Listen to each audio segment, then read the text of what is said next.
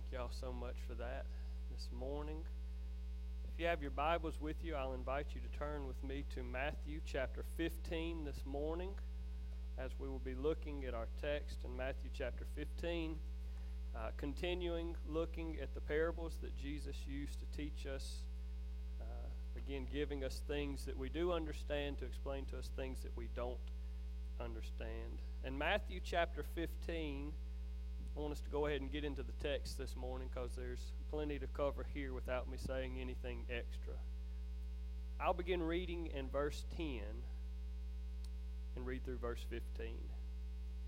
And he called the people to him and said to them, Hear and understand. It is not what goes into the mouth that defiles a person, but what comes out of the mouth. This defiles a person. Then the disciples came and said to him, Do you know that the Pharisees were offended when they heard this saying? He answered, Every plant that my heavenly Father has not planted will be rooted up. Let them alone. They are blind guides, and if the blind lead the blind, both will fall into a pit. But Peter said to him, Explain the parable to us.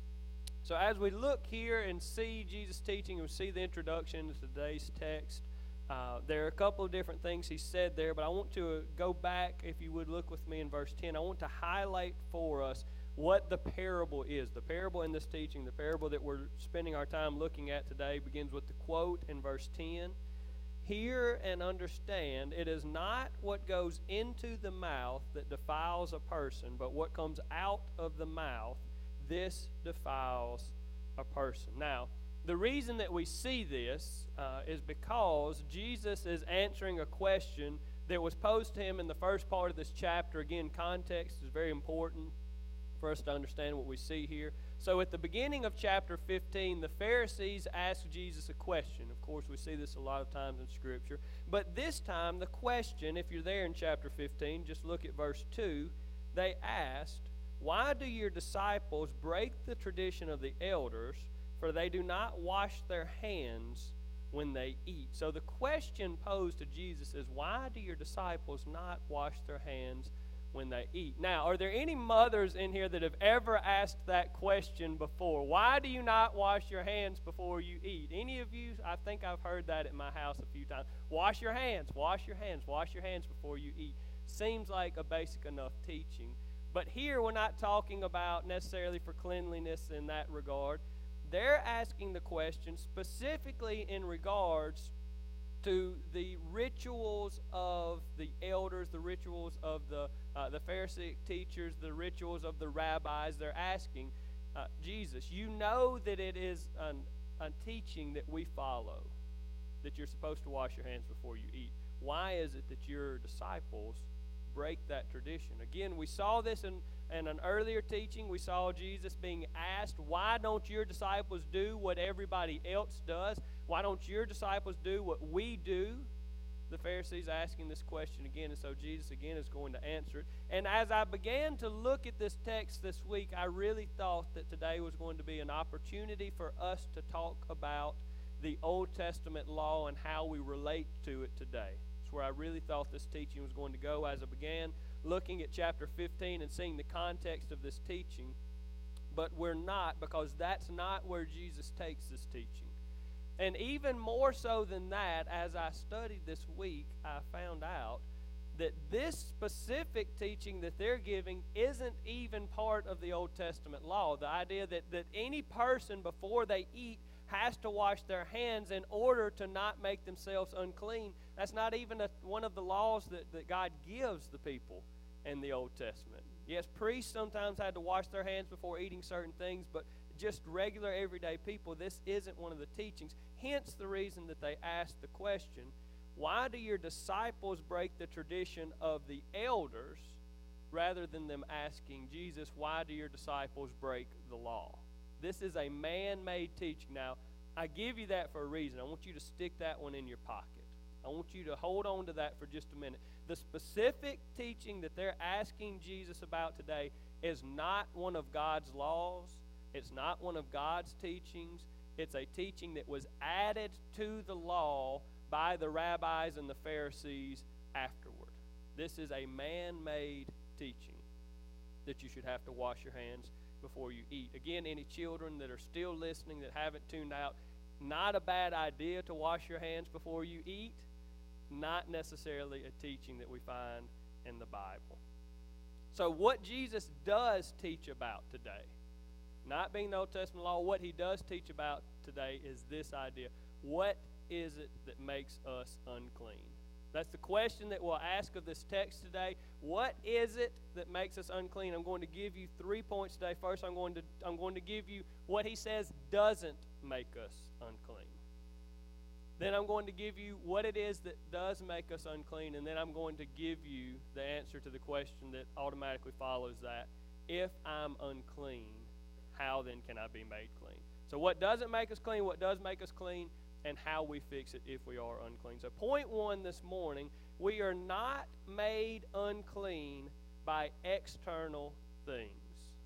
One of the main teachings that Jesus gives us here in this parable we are not made unclean by external things. Now, you have to understand that when Jesus is speaking here in verses 10 and 11, when he gives this parable, he is not talking necessarily about a physical uncleanliness whenever you hear me, I'll say several words for this today. Sometimes I'll say defiled, sometimes I'll say unclean, sometimes I'll say polluted, sometimes I'll say common, which is also a, a very solid translation of this, this word that Jesus uses here. But all of these things, we're not made unclean when he says that. He's not talking about literally being dirty on the outside.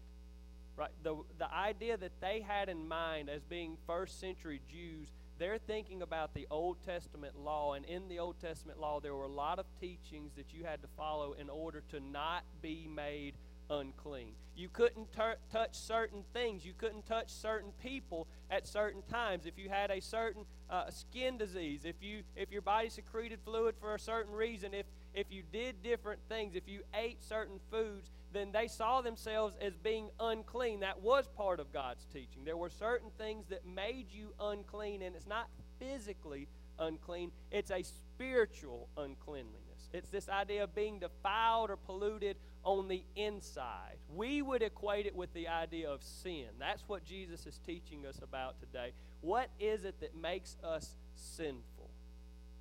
To think about Romans chapter 3, what is it that makes us fall short of the glory of God. When I say unclean today, that's what I'm talking about. It's not as spiritually pure as we should be. Jesus says it's not external things. Now, this would have been shocking for these people to hear. Again, first century Jews, their life is based around, a lot of what they do is based around following these rituals, following these laws, doing these things just the right way. So you have to understand when we read this it wasn't originally spoken to us, and the people that God that Jesus was speaking to would have been amazed, astonished by what they hear. Eh, eh, we see specifically that the Pharisees, when they heard this, Peter goes to Jesus and says that they were offended. They were offended that Jesus would teach, that some man would come to the Jewish people and teach them that it's not external things that make you defiled, because that's a lot of what they base their life around. But Jesus is very clear that it's not these ritualistic things that make us unclean. So for them, this is a shocking revelation. I know for most of you here today, especially those of you that are Christians that have been in church a long time, point one is not shocking to you. When I say that it's not external things that make us unclean. It's not external things that make us defiled or sinful. You say, well, duh, Brother Zach, we already know that. We've known that for a long time. We knew that since we've been in Bible school. And so, I, as I thought this week and as I studied this text, and I asked the Lord, I said, Lord, how do I help you? How, Lord, help me to understand this. I'm not a first century Jew. I don't follow the ritual teachings of the Pharisees and the rabbis. How do I understand this idea? What is it that we look at that is an external thing that we think makes people unclean? And I have a few things. The Lord was gracious, as He always is. And He gave me a few things that I want to share with you this morning. External things. There are some things that I believe that even some of you, that even myself, growing up in doctrinally sound, biblically based Southern Baptist churches believe. There are things that you probably believe or at least have heard taught that are external things that you believe make people unclean or polluted or defiled or common or not as good as you or not as good as God. And I wanted to share a few of those with you. One of the first ones, and some of these I know are going to hit hard for some of us. And some of us may, like the Pharisees, when we hear these things, be offended. But I pray that you'd be open to hear from the context of the word this morning. But I want to be clear this morning that a person's skin color, nationality, or native language does not make them unclean. It is an external thing that some of you, as well as I, y'all, y'all know where I grew up, most of you, I grew up in Neshoba County, a, a county that in a city that is historically known for being racist. I one time, I kid you not, I was in an elevator in London, England one time, standing by a man, and he asked me where I was from. I said, I'm from the United States. And he said, Well, I know the states well, more specifically, where are you from? And I said, Well, Philadelphia, Mississippi. And he said, Neshoba County, where they killed those three civil rights workers. A man in London, England, knew of the racist history of the place I'm from. And ashamedly, I would say this morning that I grew up being taught not specifically in these words, but being taught by the way that, w- that I saw people relate to other people, by the practices that we had. I grew up being taught in school and by family, and yes, sometimes even at church. That people whose skin color is darker than mine are more polluted than I am. That they're not the same as us. And I know this morning that some of you have been taught that same thing. But this morning we see Jesus saying that even if somebody, even if somebody that you love or somebody that you respect teaches you that an external thing makes somebody more common and less deserving than you, that you need to understand that they're not teaching the truth. Because it's not external things that make us unclean. Another one is socioeconomic status. How much money somebody has in the bank. And it works both ways with this one. Sometimes those that have money look at poor people that don't have money and they say they're not the same as we are. Those poor people, those people that do this, those people that do that, they're not as good as we are. They are more common, they are more unclean than we are. And Jesus says here that's not true. On the other side, sometimes people that don't have money are taught. People that do have money, rich people, are liars and they are cheats and they are not to be trusted. They are more unclean than we are. Socioeconomic status, how much money somebody has in the bank, what they drive, what they wear, where they live, does not make them clean or unclean the last one that I wanted to share with you because I know that this is one that many of us struggle with is that somebody's political affiliation does not make them unclean.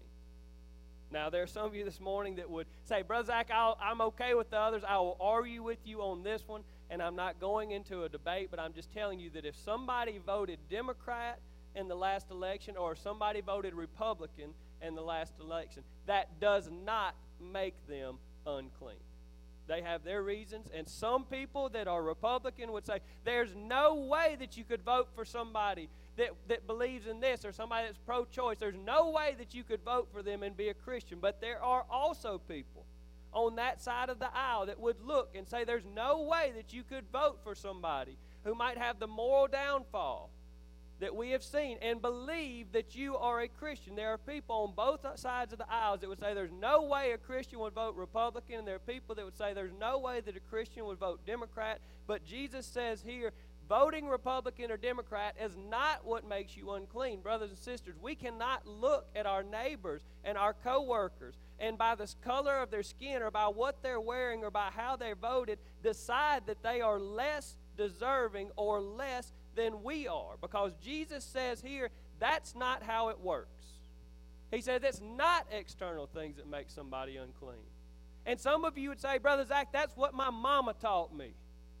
Brother Zach, that's what my daddy taught me. Some of you would say, Brother Zach, that's what my pastor taught me. That's what my Sunday school teacher taught me.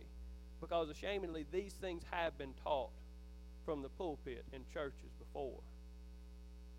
But these brothers would have said, Jesus, that's what the Pharisees said. The Pharisees said, if you don't wash your hands before you eat, you're unclean. Jesus, the scribes say that if you don't wash your hands before you eat, that you're unclean. Jesus, the rabbis say that if you don't wash your hands before you eat, then you're unclean. And Jesus said, But I told you that doesn't matter.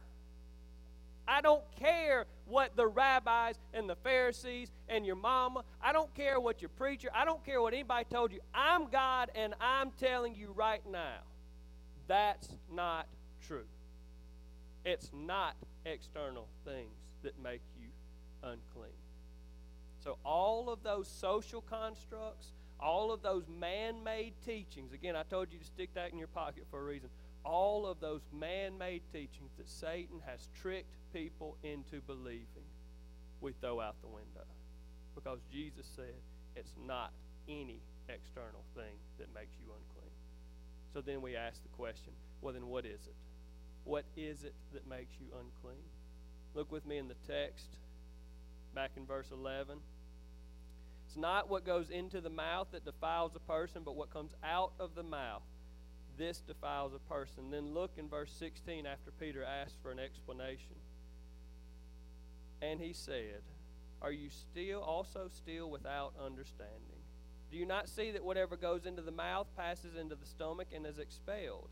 But what comes out of the mouth proceeds from the heart, and this defiles a person. So Jesus here gives us the answer. Point two the heart is what defiles a person. The heart is what defiles verse 18. But what comes out of the mouth proceeds from the heart. And this defiles a person. You have to understand, in, in Jewish culture in this time, they didn't have a good word for what we would say the mind. So when he says heart, it's the place where they make their decisions, it's the place that their emotions come from. So he's saying that for us, we would say the mind of a person is what defiles them. The place that they decide what they're going to do and not going to do the, the place that they make their decision from, their cognitive being, that's what defiles a person. That's what Jesus tells them here. Your mind, your heart is what defiles a person. And what does he mean by that? Well, in verse 19, he makes it even more clear. For out of the heart come evil thoughts, murder, adultery, sexual immorality, theft false witness, slander, and you could go on and on. And this is a list of sins. These were a list of sins that Jesus saw regularly. You could add to them any other sins that you want to. You could add hate, you could add pride, you could add murder, you could add all of these things to the list. But what Jesus is teaching is that these things don't just happen. We don't just happen to slander somebody. We don't just happen to take part in sexual morality or theft or lying. No, we decide that this is something that we want to do. We make a conscious decision to do these things. Thus, it is from our mind, or as he says here, from our heart, that we are made unclean.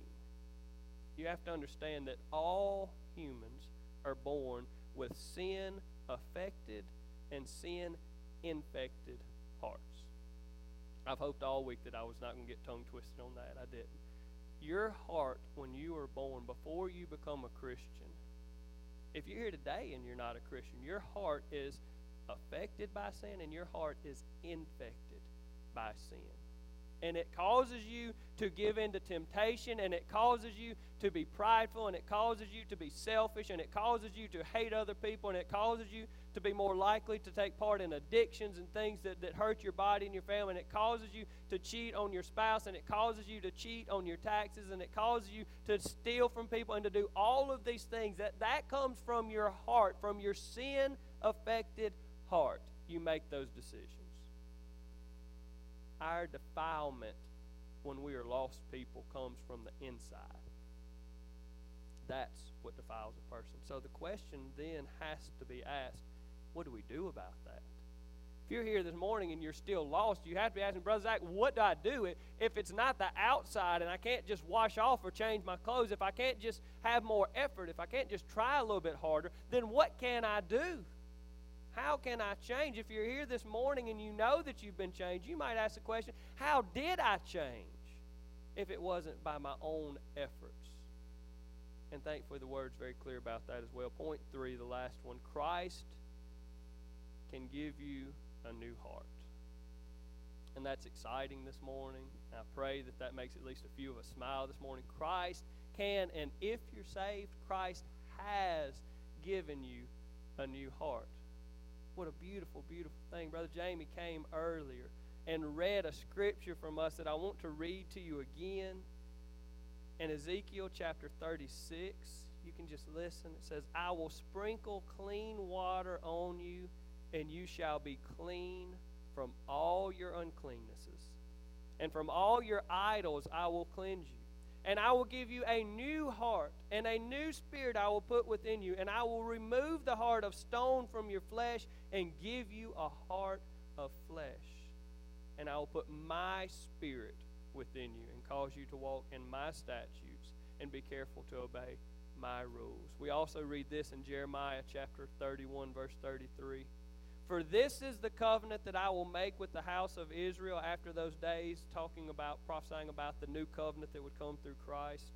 Declares the Lord, I will put my law within them, and I will write it on their hearts, and I will be their God, and they shall be my people. You see, when we come to Jesus Christ in faith, when we understand, when we come to the point of understanding that we are defiled and that we are unclean and that we need to be made clean, when you get to that point, and then somebody shares the gospel with you and you realize that the only way to be made clean is through Jesus Christ, you understand that He came and lived a perfect life and that He died a perfect death and that He has paid for all of your sins and you come to Him in faith and say, Lord, I need to be made clean, and I know that you're the only one that can make me clean.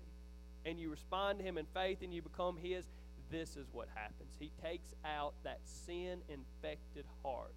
We always like to picture it as a black heart. He takes out that this black, gory, ugly heart. He takes it out of you and he puts in this beautiful heart that has his law already written you see, He takes our, our, de, our debased mind, our sinful mind out, and He gives us a new mind that's controlled by His Holy Spirit that loves the things of God and that wants the things of God. That's what happens when we become Christians. So if you're here this morning and you're asking that question, what can I do? You can come to Jesus. If you're here this morning and you say, How did I get from where I was to where I am now? I thought it was by my own effort. I thought it's because I worked hard. I'm the little engine that could. I'm telling you this morning, you were the little engine that couldn't. But Jesus came and He gave you a new engine. And He got you from where you used to be to where you are now. It's not by you, it's by Him, and it's only by Him that people go from being unclean to being clean. So I pray this morning that we would stop categorizing people in all the ways that we categorize them. That person is Democrat, that person's Republican, that person is black or Asian or Latino, and that person's white, or, or that person's rich and that person's poor, and we, we have all these categories. I pray this morning that instead we would look and say, that person's lost or that person's found. And that's the category that we would use when we look at people. And if they are found and they are Christians, then we would thank God for what He's done for them, and we'd see them as our brother and sister. I don't care who they voted for. I don't care where they live. I don't care what they drive. I don't care what color their skin. I don't care what language they speak. That's my brother. That's my sister. That's an adopted child of my Father. That's how we see all those that are found and all those that are lost. We would look at as someone that needs to hear the gospel so that they might be found. Those are the two categories that Jesus gives us here today unclean people that need to hear the gospel and people that are clean only because of the grace of God. I will leave you with one last thing because this, I can't give it to you often enough. I can't give it to you clearly or plainly enough either. Because sometimes when we have been Christians for long enough, we start to think it's by our own effort that we got here. We start to think if they would only try like I have tried, if those lost people, if those sinful people would be more like me, we can have that feeling sometimes. I just want to remind you this morning that if you're different than you used to be, if you are now humble where you used to be prideful, if you now think about others where you used to only think about yourself, if you now wake up in the morning and want a cup of coffee or a glass of water where you used to wake up and only want another drink of alcohol? If you wake up in the morning and think about your kids and your family and your work where you used to wake up and only think about the next drug that you were going to take? If you wake up in the morning and now you look at your wife where you used to look at pornography instead, I want you to understand it's not because you're better than anybody else. For all of us that have been made well in ways that we used to be sick, that have been made clean where we used to be unclean, it's because Jesus Christ has come into our life and given us a new heart, and all the glory goes to Him. Don't say, Look at what I've done. Say, Look at what He's done. I pray that we never get past saying, Look at what He has done. But I would end this morning by saying that I imagine that there are a few people here today that are still in the lost group. In a group this size, it's very likely that there are at least a few of you here today that still are unclean. And I don't mean what you wear or any of those things. I mean you are unclean in the fact that you have never responded in faith to Jesus Christ and had Him take out that old sick, sin infected heart and given you a new one. And if that's you today, there's good news. Jesus has already died on the cross. Jesus has already lived the perfect life and been the perfect sacrifice. He's already paid for every sin you've ever committed. Today, if you would come and respond to Him, He will take out that heart today and give you the new heart and give you His Spirit and allow you to follow His law and to love the things that He loves. If you're here today and you want to know what that looks like, I pray that you would come and talk to me and let me explain that to you. I also pray that if you're here today and you know that you're a Christian but you still struggle with some of these things, that you would come and ask the Lord for strength in all the ways that He needs it. If you're here today and you know that you've looked at your neighbor as being unclean and you don't even know if they're saved or not, I pray that today that you would come, that you would ask the Lord to give you a mind that sees people the way that He sees people. Today we're going to do the invitation a little bit differently. The praise team is here and they're going to uh, play a song for us. They're going to do come to the altar. And you can sing with them. If you want to respond in that way, you respond in that way. But they're going to sing a few verses in the chorus a few times. If you want to come to this altar and pray, there's time for that today. If you want to pray where you are, there's time for that. If you want to come and talk to me, there's time for that. Brothers and sisters, some of you are hungry, but we're in no hurry. If you have something you need to talk to God about, talk to God about it.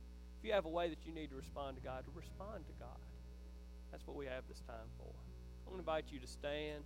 As they play and sing, you sing or you pray or you come to these altars, but you respond in the way that the Lord leads you to as they lead us in a hymn of invitation.